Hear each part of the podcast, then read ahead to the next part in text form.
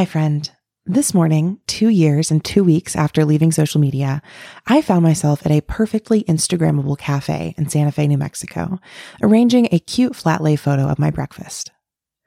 This photo wasn't really for anyone.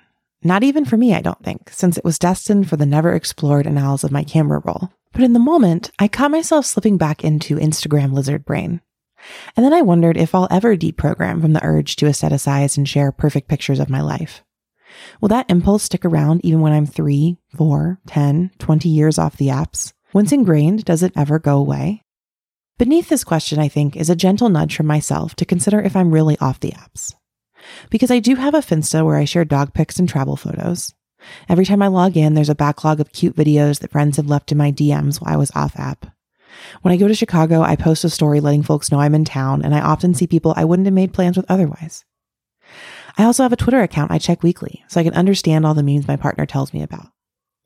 Every time I log in, they've filled my inbox with funny takes and clever analysis, and I enjoy it. So, in some ways, I think I've just shifted from being a creator on social media to a consumer of social media.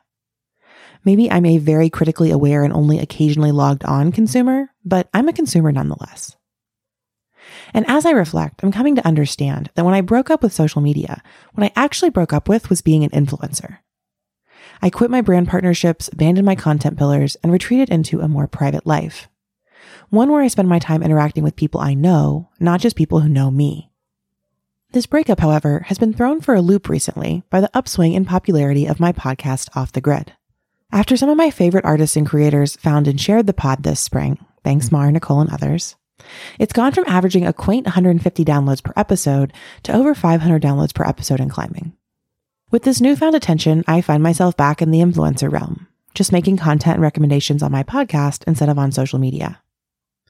And in some ways, I love this. My Aries Sun Gemini Moon combo says, I want to be famous on the internet. Yes, please. But other parts of my psyche are raising different questions asking me if I really want this, if it's hypocritical, if it will all crumble because meaningful things can't be built on shaky parasocial foundations. Then the rebuttal to those thoughts chimes in. Am I keeping myself small or honoring my limits? Do I want my work to be widely heard or for a special few? Can I do enough energy work to hold lots of attention while staying sovereign to my own voice, goals, and dreams? As I sort out these questions, I'm reminded that there are differences between an influencer and a content creator. Influencers persuade, engage, and impact, while content creators educate, inform, and create. At least that's what plenty of tidy little graphics tell me. So maybe I'm a content creator and not an influencer, but maybe I also don't want to be a content creator. Can I make a podcast without being a content creator? Are all podcasts just content? I'm not sure about all podcasts. But I do think part of the reason people love Off the Grid is because it's really great content. It's mm-hmm. informative, educational, and fun. But it's also not simply content. I am influencing. I'm selling things. I'm emphasizing my own personal experience. I'm hoping to have an impact.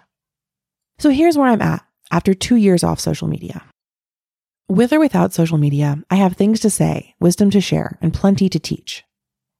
But how do I disentangle all that from the problems I see with the influencer slash content creator business model? What are the alternate paths forward for me and for all of us? Because I see you, my writer, artist, podcaster babes out there who want to combine creativity and self employment without becoming content making machines on or off social media. I believe in us, even if I'm not totally sure what comes next for us. I mean, lately I see Substack trying to be the answer to all these questions, but if leaving social media taught me anything, it's don't trust a free platform. So thank you for being here, friend. If you can't tell by now, after two years off social media, I have more questions than answers about how I want to be online.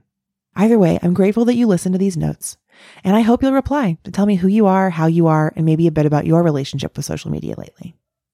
I'm not sure when I'll share next, but in the meantime, you can find me on the Off the Grid podcast feed all summer long. Love, Amelia. This newsletter is free, but you can support my work by buying me a coffee at the link in the show notes. If you are listening to this, but you don't get the messages in your inbox, you can also subscribe at the link in the show notes. I write and record on the land of the Pawnee people. Thank you for being here.